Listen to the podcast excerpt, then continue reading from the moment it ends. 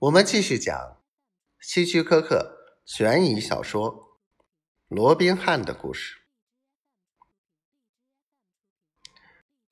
哦，太好了！不过我还不想放弃这个机会。说完，路易斯就挂断了电话。我无可奈何的摇了摇头，刚推开休息室的门。就差点儿和一个急匆匆进来的警察撞了个满怀。你？他以警觉的眼光打量了我一下，然后转身对账房说：“红斯，有什么事儿？”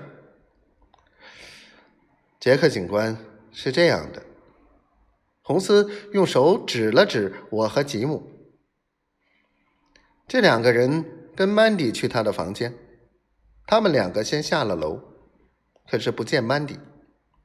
我往他的房间打电话，也没有人接，所以我就报警了。你最好上去瞧瞧，到底发生了些什么事情。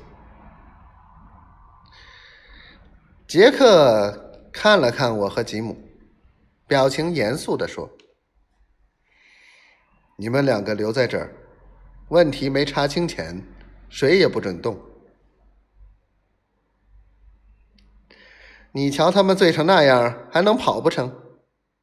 红丝嘲笑的说：“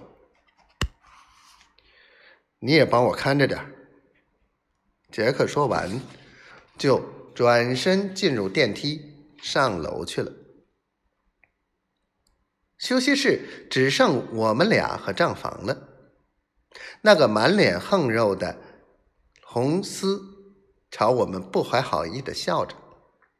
他说：“如果曼迪出了一点事儿，你们的麻烦可就大了。或许你们还不知道，她可是个甜蜜的小妇人。”吉姆铁青着脸，歪歪斜斜的走向柜台。